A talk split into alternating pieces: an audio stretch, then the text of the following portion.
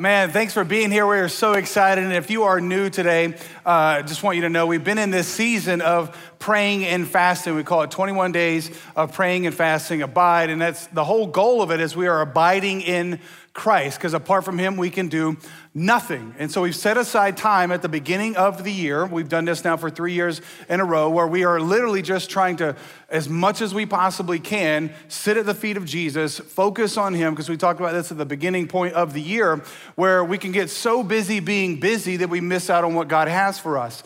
And so this season is we're about praying and fasting. And fasting is kind of multifaceted. You can fast from meat, you can fast from food. And so a lot of us are doing a lot of different things. And so I know we're 14 days in now, but you're over the halfway point, all right?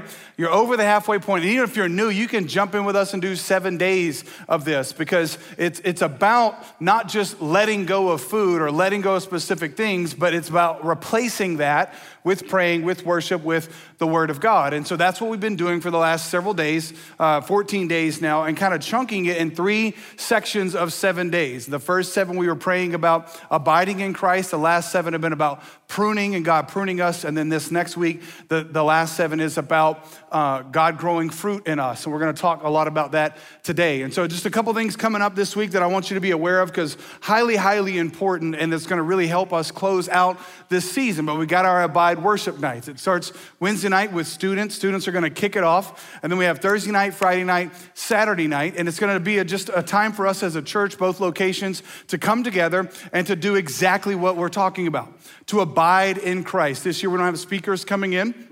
Not that that's bad, I'm sure we'll do that again at some point. But this year, we want to just take time to set aside time to pray and to worship and to seek God, just to sit there and, and commune with Him as a body of Christ. And so we're going to take time to do that Thursday, Friday, and Saturday night. So I want to highly encourage you to come. If you can come to all nights, great. If you can't, at least try to come to one. Uh, also, we've got programming for your kids. And so if you could do us a huge favor and register your kids for that so that we can prepare and to know how many kids to prepare for each night because we know that stuff fluctuates. And so I want you to look at your calendar this week. Go ahead and start marking it off, all right? Because nothing in your life is going to happen unless you schedule it, all right? And we'll talk more about that even this week as well. So coming up this week, Abide Worship Nights, it's going to be great. Uh, just setting aside time. And then next weekend, we're going to close the fast with uh, worship and also our baptism service, which if you want to sign up for that, you totally can because we got baptisms next Sunday and then communion. So breaking our fast with everybody as communion. And then after that, everybody's going to run out and go do what it was that they've been fasting from. All right? That's just how it works, but just be careful. All right? Just be careful. Just want to highly encourage you about that. Even look up how you come off of a fast. So if you have a Bible, open it up to Ephesians chapter 6. That's where we're going to hang out today. We're going to pick right up where we left off last week. And again, if you haven't been here for the last several weeks, highly encourage you to go online and read that or listen to that uh, and read the scriptures about what we've talked about. Because in this whole series uh, of this season that we've been talking about abiding and praying and fasting, we're really talking about how to prepare ourselves for that, how, how to understand that there are spiritual things going on and that we are in a battle and how we fight matters. And so we're going to pick up from verse 14 where we left off last week and go to verse 22, all right? So pray with me and then we'll jump into the sermon. Father, thank you for loving us. Uh, as always, God, we want to stop and acknowledge before we get into the word uh, and recognize today, God, that I can't preach and we can't listen without the power of the Holy Spirit. And so would you help us? God, would you give us uh, not only uh, just the grace to be able to do that, God, but block out distractions. We pray against uh, any type of other distractions or evil forces that would try to take over in our minds and in our hearts and during this time together. God, we want to hear from you, we want to seek you, and we want to do that together, God. So, corporately, would you help us? And we ask this in Jesus' name. Amen. One of the key things to talk about, and before we get into the, the text about 14, um, verse 14, I want you to understand what we've been talking about over the last several weeks when we're talking about praying and fasting and worship, that these are spiritual disciplines. And when it comes to spiritual disciplines, it, what we have to understand is how they work and what God has commanded us to do. If you were here last week, we talked about uh, the, the command to be strong in the Lord, and we're not Macho Man. Anybody sing Macho Man all week, or at least last Sunday if you were here? Uh, don't worry, I'm not going to sing to you today, all right? Uh, that was a one time shot. And if you weren't here, you can go back and watch that. But, but the idea is God commands us to be strong, but, but we talked about how that's a passive voice, which means we don't actually, we aren't actually the ones who make ourselves strong. God does that. But the active voice command in Ephesians 6 is put on the armor. So when it comes to spiritual disciplines, or I would just say when it comes to walking with the Spirit, or it comes to, you might just call it living the Christian life, you have to understand there are certain things that God has called us to do, but there's certain things that God does. And we can't get those confused because we do not grow ourselves. This is so important. Let me put it in another, in a, you can't change your own character. That's not how it works. And, and if you have ever tried that, you understand, right? It's like when you hear a sermon on the fruit of the Spirit love, joy, peace, patience, and everybody's like, I'm gonna go out and be patient. Does that ever work for you? No, because patience you don't get by direct effort. You don't get patience by going after patience. You get patience by going after the Spirit, by walking in the Spirit, and then He makes you patient. The way we say this around here is very simply this we sow, God grows. We sow, God grows. This comes out of 1 Corinthians 3, where Paul was talking. He said, I planted, Apollos watered, but God gave the growth. So when it comes to our life, here's the good news God is not asking you to change yourself. God is not asking you to turn yourself into a better version of yourself. And if you don't do that, He's gonna be mad at you. He's not asking you to do that. Here's the good news He wants to do that for you. Well, we see this in the command of Jesus in Matthew chapter 4 when he calls his first disciples. Matthew 4, verse 19, when he calls Peter, he says, Follow me, and I will make you. So let me ask you a question. In that statement, who does the making? Tell me. Jesus. Have you ever been to Sunday school? The answer is always Jesus, all right? so Jesus does the making. What was Peter supposed to do? Follow. There is the distinction. And what is following? You ever played the game of follow the leader? The leader walks, you. You guys are so smart. That's what discipleship is. Discipleship is simply following my maker and understanding that as I follow him, that's me sowing, I'm reorienting my life, my time, everything around him. And as I do that, he will make me. I'll sow it, he'll grow it. One of the people that really helped me with this early on in my life, again, I, I, say this often, but I probably spent the first two decades of my life with Jesus completely misunderstanding this fact and also constantly frustrated that I hadn't changed, that there were still like character deficiencies in me. And I was introduced to a guy by the name of Dallas Willard. And I, I, tell you, I tell you books and stuff all the time. We need to start like a blog post or something just so you can go back and look at the books. But, but any book by a guy named Dallas Willard, he's now gone to be with Jesus. He's written a lot of them, but he was one of the greatest theologians and philosophers of our time. He was a philosophy professor at the University of Southern California, and he was a great theologian and believer and follower of Jesus. And I want to share a quote with you from him that really illustrates, in fact, this quote will probably define just about every book that he's written and it'll set us up for our sermon, and then we'll jump into Ephesians 6. Here it is, I have it on the screen. A discipline is an activity within our power, within our power, that enables us to accomplish what we cannot do by direct effort. So let's break that down. There's something I can do, which is I can pray, I can fast, I can read my Bible, I can belong to a local church, I can be in community with others, I can do those things.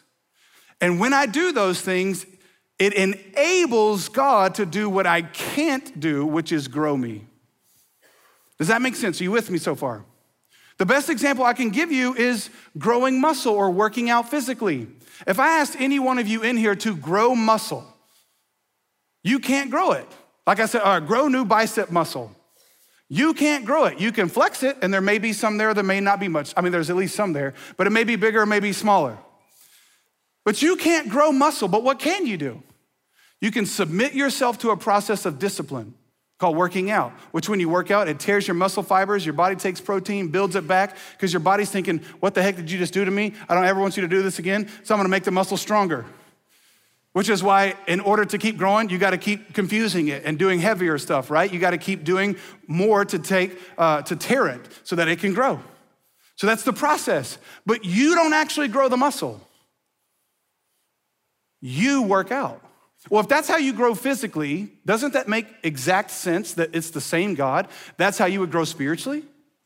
That's how you would grow emotionally? You do what you can do to enable what you can't do. You with me? All right, let's jump in. Ephesians chapter 6, verse 14. Here's where we're continuing what we've been talking about for the last several weeks. Stand, therefore.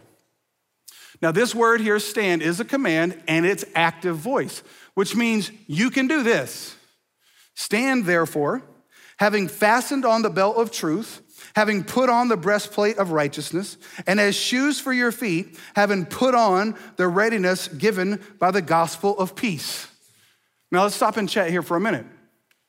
I'll, I'll kind of break these down in a way that it makes sense to me. And obviously, I, I, can't do enough justice to get into each one of these pieces uh, of armor and break it down, but he does use certain words for certain reasons, and I'm gonna kind of kind of hit that at a high level.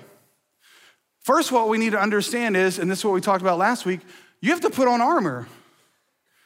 You need to understand that we are in a fight, and you have an enemy, and the enemy wants to take you out. I remember when I was growing up, I, am just a type of guy, I love people. I'm a lover, not a fighter. I, don't, I didn't like to get in fights. Some of y'all like to get in fights, and you're weird, right? And so I didn't like that. I was put into fights because normally I was the big guy. I'll never forget one of my friends in middle school. I'm like, what are we doing? We're going over this dude's house. We show up, we got to fight. I'm like, why'd you bring me here? Because you're big. And so I don't like fights. But it was a revelation to me in middle school and high school that there was people who didn't like me. Have you ever, you ever realized that yet? If you haven't, welcome to life. There are people who don't like you. And I remember thinking, how could you not like this? What is there not to like? Right? I am, one year, one of my friends for Halloween, he put on, he, for his Halloween costume, he just put on a uh, note tag and it said, God's gift to women which was himself, right? And so, some, again, when we're immature, we just think we are God's gift to humanity. But then we understand, oh, there are things about me that make me a jerk, or there are things about me that, that put me in circumstances where I make other people feel weird. Like it was a shock to me. And so when I became a Christian and I started learning about spiritual things, like when you're sitting around telling ghost stories, you like, you know, ghosts aren't real. But when you're a Christian sitting around a campfire talking about demons, you're like, well, they're real. Talking about evil forces, you're like, I can't comfort you to say that's not real because they're real. And they have one goal, and that's to take you out. So it's kind of a jarring thing, is what I'm talking about, when you understand there are people who don't like you. And not only are there humans that don't like you, but there are supernatural beings that don't like you. In fact, they are against you because you're made in the image of God and you remind them of God and they rebelled against God and they're trying to destroy God even though they can't. And so the way they get to God is to get to you. Because that's how you attack people with kids, right? You can attack me, that's one thing. You attack my wife or my kids, it's on. I don't care who you are, right? That's my people. And, and so we have to wake up to the reality that we're in a fight. I love how John Piper says it. You better have a wartime mentality.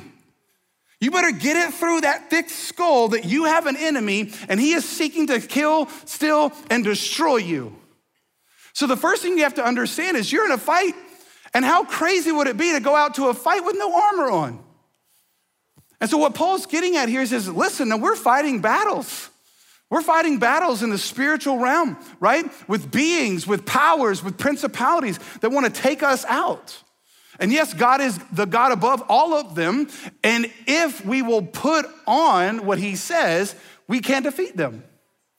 So I can put on, right? And then through that, I'm protected by the Spirit, by the grace of God. So let's break this down. What is the first one? He says the belt of truth.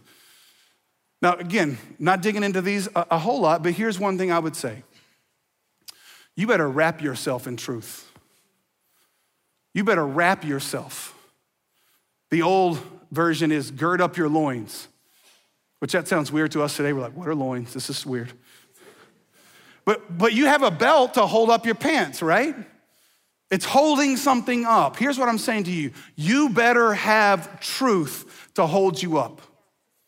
Because one of the enemy's tactics is to attack the truth of the Word of God. In fact, that's exactly what he did with Adam and Eve. When he showed up in the garden, what did he say to them? How did he tempt them? Did God really say that? Is that really, here's my favorite today. Is that really what it means? Guess what it means. I mean, as plain as you can take it. That's what it means. But what, is the, what does the devil do? What do, what do these evil influences do? They're gonna come in and attack truth. So you better make sure that you're girded up, you're wrapped in truth. But here's the reality sometimes truth hurts, right? And you wanna know why the reason why most of us believe lies? Because we'd rather believe lies than face reality. And I'm just here to tell you the longer you do that, the more trouble you're storing up for yourself. Because one day it's all gonna come crashing down. Because the only thing to wrap yourself in is truth. Next one breastplate of righteousness. Now, think about this this is the part that covers your vital organs. The word righteousness just means right standing before God or just. Another way to think about it is holiness. See, the Bible commands us to guard our hearts. How do I guard my heart? Think about it like this and I'm a pastor, so I like alliteration. You guard your heart with holiness. You guard your heart with holiness. One of the, the thought processes of maturity is when you stop asking, is this a sin or not? See, when you're younger, and, and I joke about this, and I'm not saying it's funny, but when I was younger in middle school and high school, it was like, am I gonna have sex before marriage or not? Am I gonna do drugs or not? Now, those questions to a sane person are really easy, right? I mean, which is crazy because in our culture today, we've made them very confusing, but it's like, that's a pretty easy answer. Yes. But now that I'm older, like I answered those questions a long time ago. And here's how I answered them What does the Bible say? I'm gonna go with what the Bible says because the Bible has lasted longer than any culture that's ever existed. So I'm gonna go with what it says. But now that I'm 41, the questions aren't, am I gonna do crack or not? right? The questions are, am I gonna watch this rating of a movie? Am I gonna read this book? Uh, am, am I gonna let this thing influence me? Am I gonna hang with these people? The, the questions get more nuanced. And this is why it's so important. I'll never forget when Lindsay and I first got married. And this is why I always joke, but it's not funny. I'm being serious about it, and it's a compliment.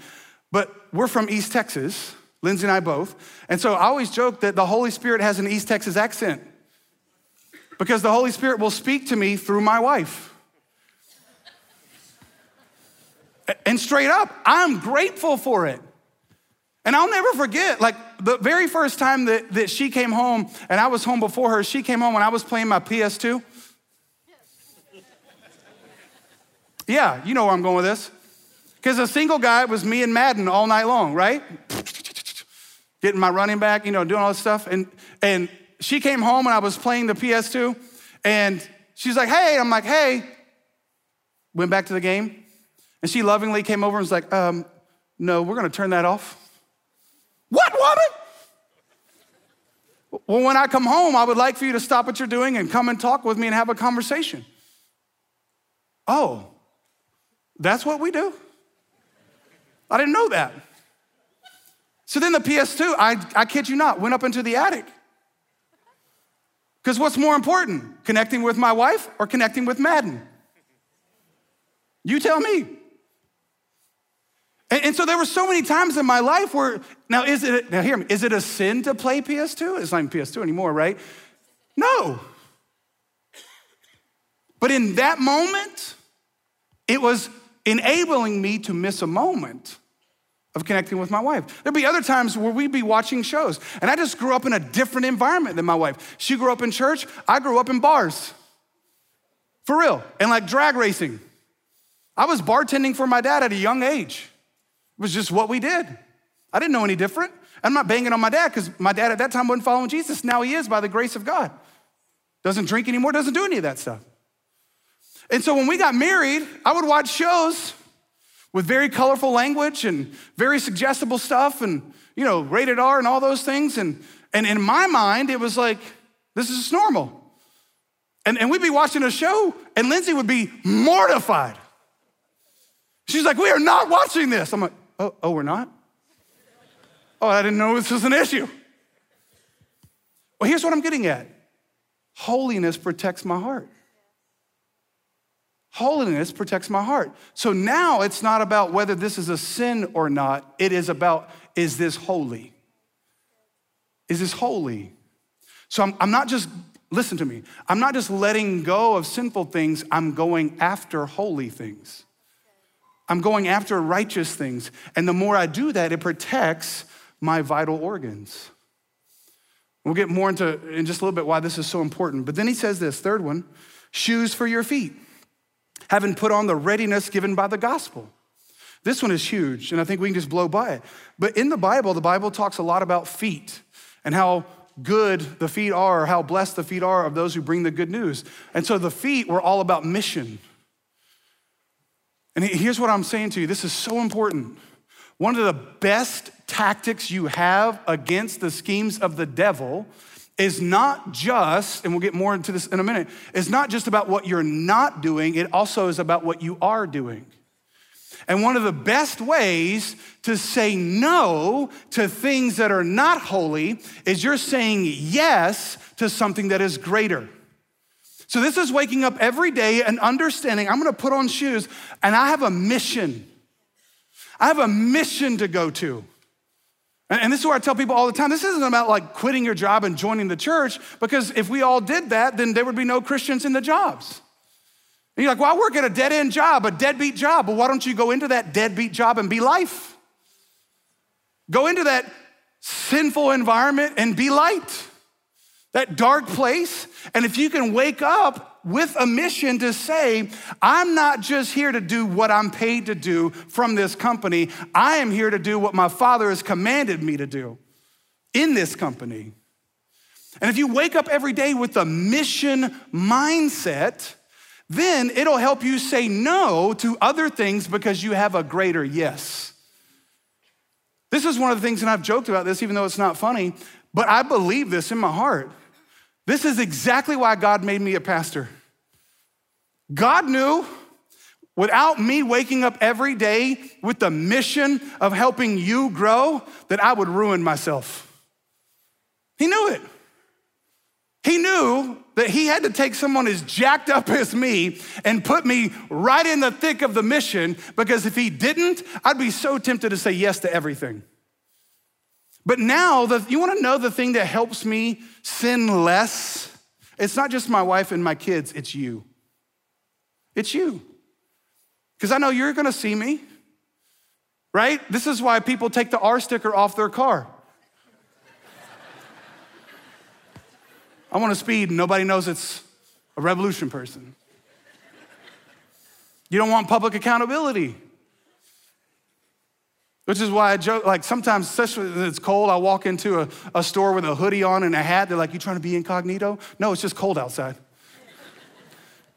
now, I'm not trying to live my life in a different community from the people I do community with. Why? Because then I would be taking myself out of one of the biggest blessings God has ever given me. You. You help me in my own spiritual growth. And God knew that if He didn't give me a mission like that, a sense of a calling and purpose of what He's called me to, then it would be very easy for me to say yes to stuff. But now it gets incredibly easier to say no to stuff because I don't want to mess up what God's doing in you. So when we're talking about shoes, we're talking about mission. All right, you with me? Now let's continue. Look at verse 16. In all circumstances, take up the shield of faith, which, with which you can extinguish all the flaming darts of the evil one, and take the helmet of salvation and the sword of the Spirit, which is the word of God. Now let's stop and chat about that. It says, in all circumstances. Did it say in some circumstances? No, what did it say? In what? All. all. You wanna know what that means in the Greek? You guys are so smart. Yeah, it means all. Actually, here's what's really cool it means whole. You want to be whole or have integrity and be integrated? Then, in all circumstances, in the whole of your life, take up the arm, put on the armor. But in this particular example, he says, in all circumstances, take up the shield of faith.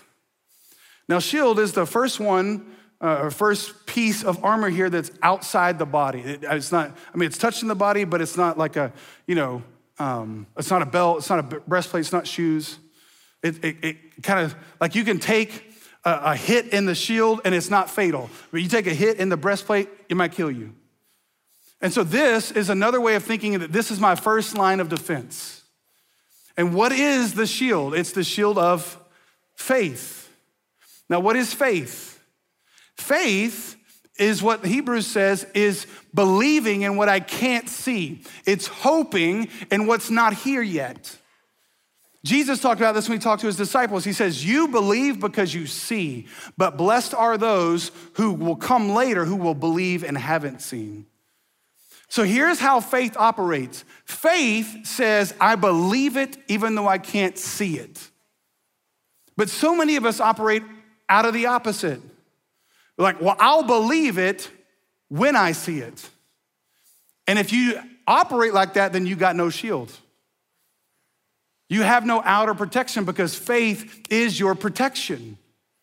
It's, it's like this when you're in a trial, why do you think he said in all circumstances? Because that means in bad circumstances too. How's it gonna get you in bad circumstances? Romans 8. This light momentary affliction doesn't compare to the weight of the glory that's going to be revealed later in me. Why did Paul talk like that? Because he's telling himself, even though I can't see it right now, I believe it. Even though it's not present, it is present in the spiritual.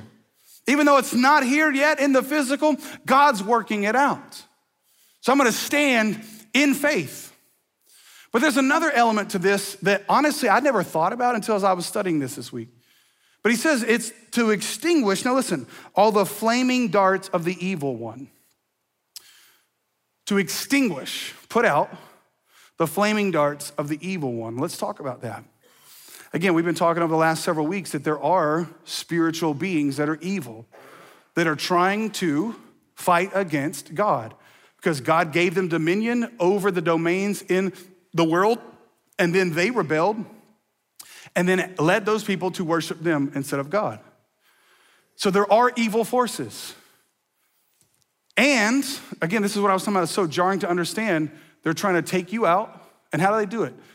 With flaming darts. Now, when you hear the word dart, don't think of what you would see in a pool hall.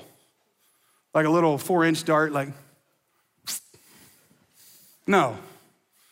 This is more like a javelin. This is more like a huge spear. In fact, this is how armies of old used to fight. And one of the things that was crazy that as I was studying this this week is not only we just think bow and arrows, right? And you've seen those movies where they dipped the tip of the spear in fire and then they shot it and like, I got it. No. As societies develop, they, they develop, now listen to this, an even greater weapon, which was a long spear, iron, and then on the not the tip of it, but in the shaft of it, it would be wooden. And then they would wrap that with fur. Then they would put tar and, and other things upon it to make it light and combust. And they would set that whole thing ablaze. Then they would launch the spear, and the spear would hit the shield, but the entire rest of the, the projectile, literally, this word here, dart means missile, would be on fire. and it would start consuming everything that it touched. So if you had a wooden shield, it was only a matter of time before it was going to put it out or uh, consume it up. If you were in a wooden tower, it was only a matter of time before it was going to set that whole thing ablaze. So here's what happens, and I didn't realize this until I was reading this, and one commentator said, Satan works indirectly. See, you thought that his attack was, was the, the dart. And you're like, I got it. But you didn't realize there was a second attack coming with it. That was the fire. And when that fire started consuming things, you put your shield down. In fact, you might even try to put it out, and you're just giving it more oxygen.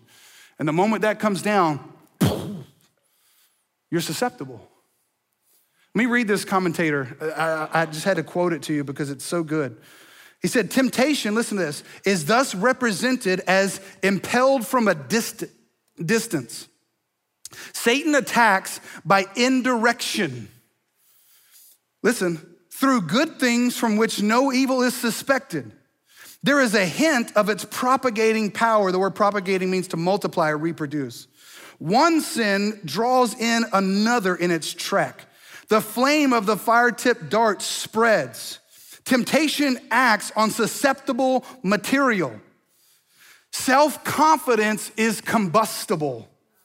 Faith, in doing away with dependence on self, takes away the fuel for the dart.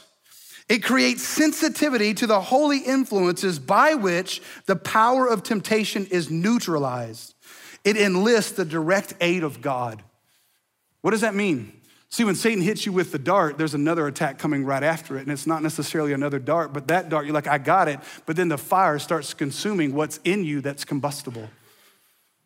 This is why it's so important to have the breastplate of righteousness, belt of truth. What happens? Satan starts setting fire to the lies that you've believed. Satan starts setting fire to the areas in your life. He starts, let me say it to you like this He starts inflaming them. And so the lie becomes from one part of your life into all of your life. It grows.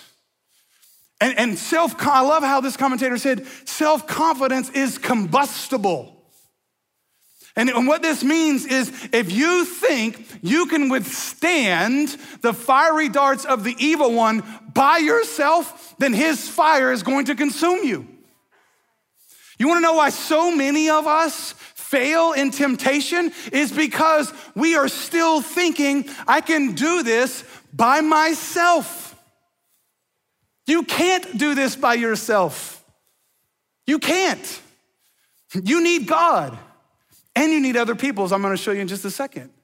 But here's what I'm saying to you. What does faith do? It helps us understand that our adversary is so much smarter than us. He will use indirection. He will use a good thing that's not necessarily sinful to get your guard down, and then bam, he comes at you with an elbow and you are thrown back. And it starts to set fire all the things in you that are unhealthy. And so just having faith I'm not saying faith is not enough, but what I'm saying is faith gives you the grace to actually deal with what needs to be dealt with in you. Because if you don't deal with it, Satan's gonna set it on fire. This is dealing with repressed things. This is dealing with your childhood. This is dealing with your circumstances. This is dealing with things that are so uncomfortable for us to deal with. In fact, what happens a lot of times in our marriages, in our relationships, is we just push them down and, dare I say, compartmentalize them. And then something else happens, some other stressful thing happens, and then out comes the monster, right? Out comes the beast that you haven't wrapped in truth. And other people are like, bro, I just cut you off in traffic. What is your deal? And then out comes all the repressed stuff that you never dealt with. And Satan, listen to me, is setting fire to it. Friends, we better wake up to the reality that Satan is crafty and he's gonna come at you through indirection.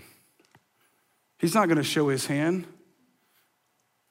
And you have to understand that if you're relying on yourself or you're relying on work or you're just throwing, like, Let me say it to you like this if you think that you can deal with this situation by throwing yourself into this one, you're lying to yourself. You can't become a workaholic and think that it's gonna work out. As my counselor told me, you better deal with your emotions or they will deal with you. And I've been in counseling now for 16 years. And you're like, what? My pastor goes to counseling? Yeah. Because your pastor didn't come to Jesus as a blank slate. And it amazes me that people like, I got this. Let me, let me give you some examples. I don't need AA. Oh, you don't? Well, you've been trying for decades without it. How's it going for you? That's a lie. I don't have a problem. All right, let's ask your spouse what they think about your problem. I don't need to go to recovery group. I don't need to join a church. What is join membership? It's not even in the Bible. And you'd be right, the word is not there. But what is in the Bible is a bunch of local believers growing together, living out the one another's. You know what I've realized? And I've been in ministry over 20 years now. People, when they want to start sinning more, will cut out the people in their life that would tell them not to do it. I have seen this happen over and over again. I'm not going to that church. I'm not, I don't need those people. Oh, it's only a matter of time before you walk away from Jesus then.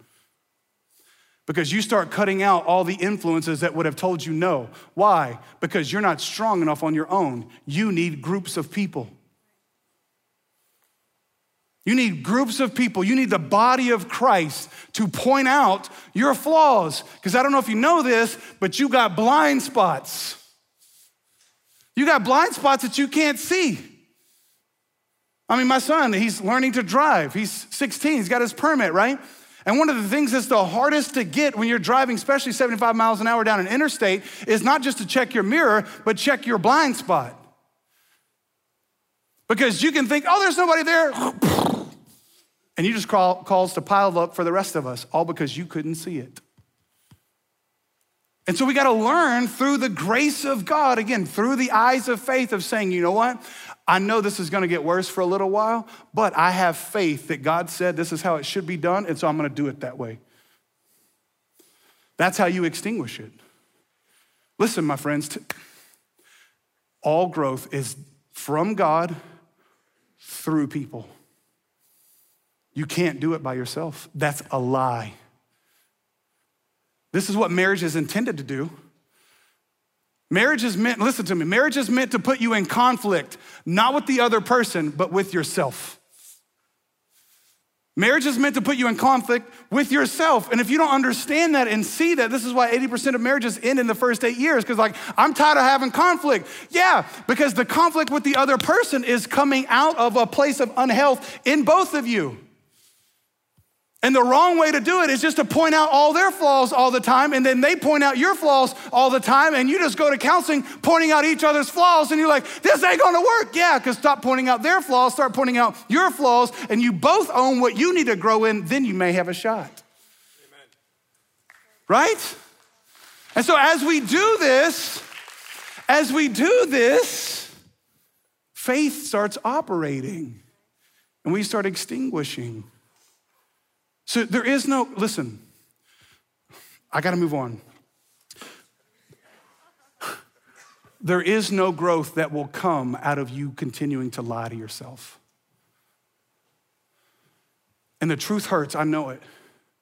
First time I saw a licensed professional counselor at, 20, at 25, it hurt. It hurt me, it hurt Lindsay.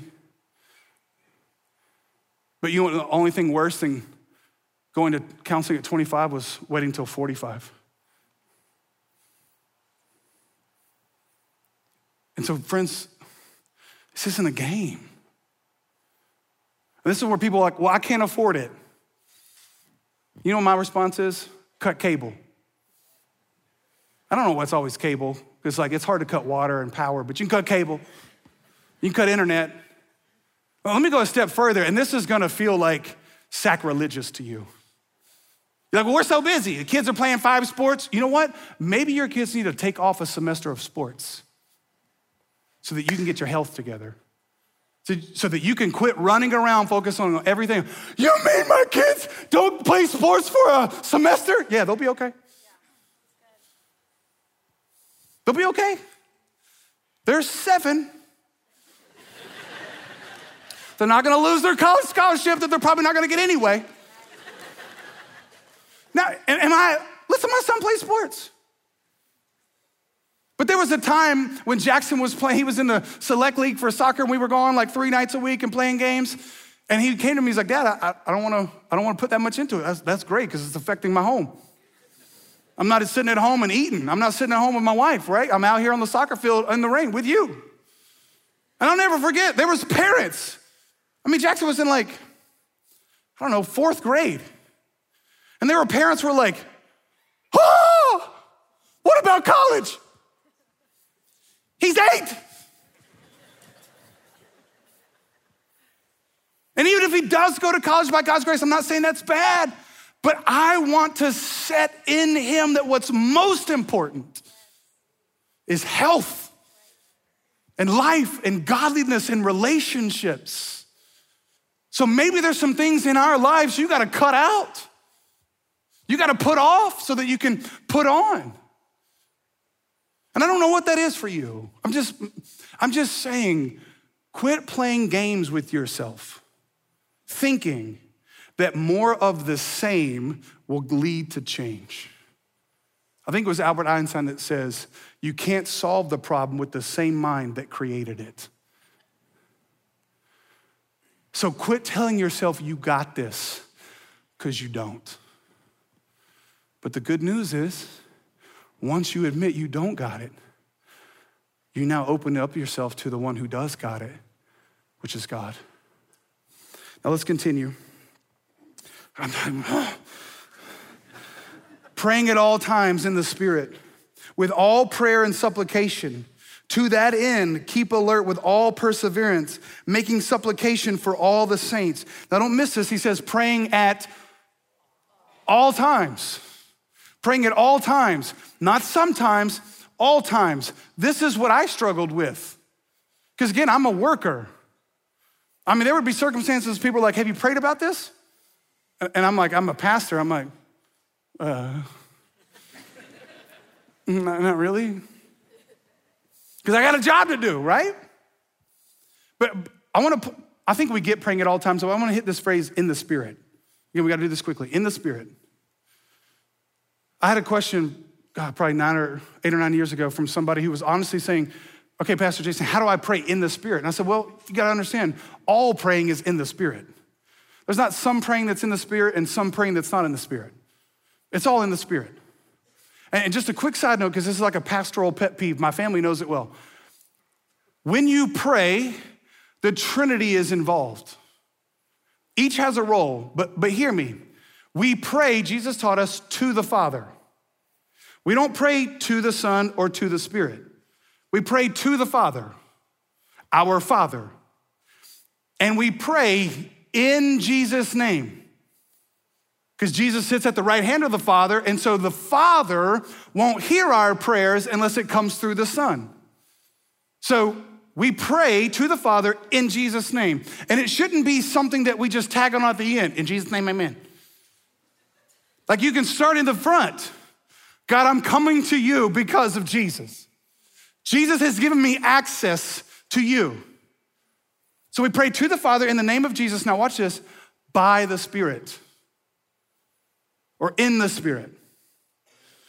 And so when we're talking about praying in the Spirit, it doesn't mean we say a bunch of words that are unintelligible, which I don't have a problem with people pray. People, some people call it a private prayer language. I mean, the Bible talks about groaning and that kind of stuff, and so I'm not gonna get into that. But here's what I want you to understand. What does it mean to pray in the Spirit? Well, again, it's about all praying, because I can't pray to Jesus. I mean, I can't pray to the Father in Jesus' name without the Holy Spirit. He's the one, the Bible says in Romans 8, that is taking it there, that's interceding. But here's the key in verse 17, he said, the sword of the Spirit, which is the word of God. One of the things that was so revolutionary to me, because I struggle with praying, I do. One of the things that was so revolutionary to me is when people taught me how to actually pray the word of God back to God. And that is what I think Paul's getting at here on a deeper level. He said, Don't miss this sword of the Spirit, word of God, pray in the Spirit. Two times he mentions the Spirit, and sandwiched in between is the word of God. So let me give you an example. This, or two weeks ago, I was in my pastoral coaching group and we opened up our session together with the leader. He said, Open up Psalm 13, which I'd highly recommend that you pray. It's like six or seven verses. I think it's six. And he just took the first three verses, and this is David saying, How long, O Lord? How long, O Lord? He's bringing his petitions. So then we prayed that. He was like, Pray to God that verse. What are some things in your life that you're saying, How long, God? And then in verse three, it says, Consider me, answer me. And then he says, God, then we appeal to God, consider me, answer me. And then in verse five, he says, But I will trust in your steadfast love. And he's like, So you got to come back to the fact that even though you don't see the answer, you're trusting. So he taught me how to pray through this, and I was like, That's revolutionary. That's what I think Paul's getting at. Because you want to know what the Holy Spirit is all about? I honestly think that the Holy Spirit, when we make things all about Him, He's like, Hey, what I about? I'm about Jesus. Because Jesus said in John 15, 16, right? 15 and 16, He said, The Holy Spirit will remind you of my words. Because Jesus is the Word. And Revelation chapter 19 says when He comes back on a white horse, He's gonna have a sword coming out of His mouth. So you better have the Word of God through which, so you got the Word of God, which is Jesus, which is the scripture, through which the Spirit yields. So the Holy Spirit's all about Jesus, and Jesus is all about the Father. And we need to know that because it affects how we pray. So, because have you ever been like me? Like you've prayed in like five minutes, you'd hit everything and you're onto the trees? You ever done that before? I remember early on people were like, pray for 10 minutes. I was like, say what? I mean, I hit my grandfather, my dad, I hit everybody, and I'm thank you for the trees, Lord, thank you for the birds, right? Until I learned how to take the scripture and pr- let me say it, God loves to hear his word back to him. And that's where the power is. I think that's what he's getting at. Now, one last thing in three verses here. And also, this is Paul, he says, and also for me, that the words may be given to me in opening my mouth boldly to proclaim the mystery of the gospel, for which I'm an ambassador in chains. Paul was literally in prison when he was writing this, that I may declare it boldly as I ought to speak. Now listen to 21 and 22. So that you, this is Paul writing to the church in Ephesus, so that you may also know how I am and what I am doing. Tychicus, the beloved brother and faithful minister in the Lord, will tell you everything. Will tell you what? Come on. Is everything more than some things? Yes. Everything is everything. He says, I have sent him to you for this very purpose, that you may know how we are and that he may encourage your hearts. Listen, church, I think this is the missing key to all of this is community. If you don't have now, listen to me the right community of people, you'll give up on putting on the armor. And this is where you're like, well, I've tried that. Well, listen, according to Paul in 1 Timothy 4 7, we don't change by trying, we, tra- we change by training. We have to train ourselves. But if you set out on a training plan by yourself, you gonna stick with it? Nope. Unless you're one of those weird people that just like, you're obsessed with that. But, but health clubs know this. This is why they can sell a lot because come work out with your hundreds of your closest friends. Right? If there's no community that develops, there will be no life transformation that happens. Now, now hear me. I'm going to circle back around to what I was saying earlier. You don't have to tell everybody everything which reminds your Facebook page of that. But hear me, you better tell somebody everything. You don't have to tell everybody, but you better tell somebody. And that somebody that you tell, it better be a brother like to, to Caius or Takia, whatever. T Dog, all right? Whenever I can't say somebody's name, I just throw dog on the end. Jeremy Free, who's here, is one of my buddies. Uh, that's not how you say his name because I can't say it right. I just call him J Dog. It better be a brother like that. Who's be- now listen, who's beloved and faithful. Listen, one of the reasons why you and I keep train wrecking our life is because we keep taking advice from people that we wouldn't trade places with. Listen, I can love you, but I'm not gonna take advice from you if I wouldn't trade places with you. It's like taking financial advice from somebody who filed bankruptcy. Listen, I'm not saying your hairdresser doesn't have wisdom, but you might need to widen the circle. You need somebody in your life who is, now, how is faithfulness proven? Over time. So, so Lindsay and I want to be around couples who've been married 40 years and still like each other. So you better check your circle. Are you getting advice from people who love God more than they love you? But they love you enough to tell you what God would say, even though if you don't like it? And this is what I'm talking about counseling. You need a counselor. We have a list of counselors. You need help, you need people. Because the key is you will remain self deceived if you think it's a self salvation project. You don't have to tell everybody everything, but you better tell somebody everything. And hopefully you can get to the point where that person's your spouse. I mean, there's nothing about me that Lindsay doesn't know. I mean, she doesn't know every trip up or everything, like every little detail, but she knows me. There's nothing about her I don't know. She has access to every part of my phone. In fact, she's the one who has the code to determine what I can, can and can't do on the phone. And you're like, you're that weak, brother? No, I'm just not that stupid anymore. Because I can't do it without her. And we go to counseling together. Sometimes I go by myself, sometimes she goes by herself. Here's all I'm saying to you you will lose if you don't do it how God says. And so the Apostle Paul was, even he had to tell them how he was doing and tell them everything. So, first, you need Christ. And then, second, you need his body, which is the church. And you can have both. Let's pray. Father, thank you. Thank you for your word. God, I know I get so excited about this stuff and talk too long. But God, I just know that this isn't games we're playing here.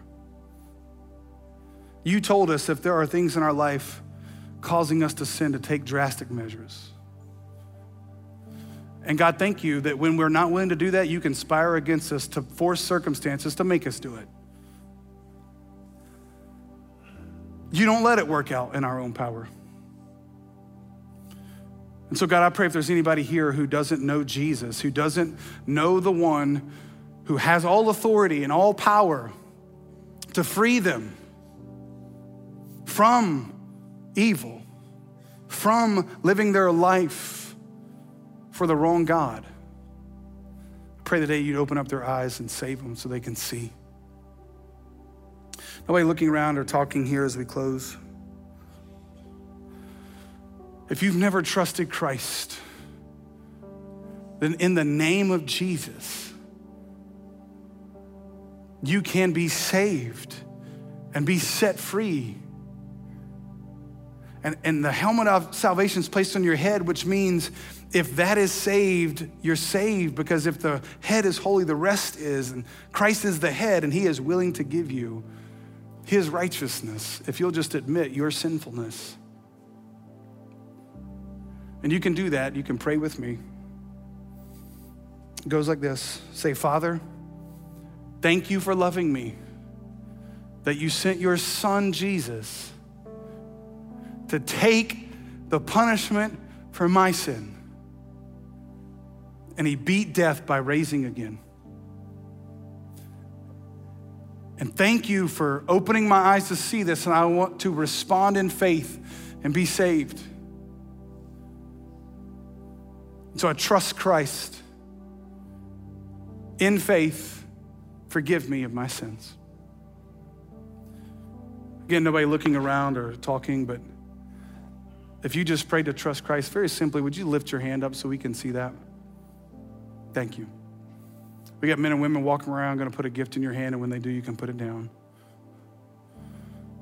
Within those of us who've trusted Christ, and you're just constantly being tripped up because you keep self deceiving yourself, I pray that the Holy Spirit has given you some specific thing Maybe it's reaching out. We've got prayer team people that are here in the service and can pray with you. And maybe it's owning up to something or confessing something or talking to somebody. Whatever it is, fight the urge that's telling, that's lying to you. Because it's in those things as you get connected to the body of Christ in a community of people that you will actually experience life transformation. So, God, would you do this in Jesus' name? Amen.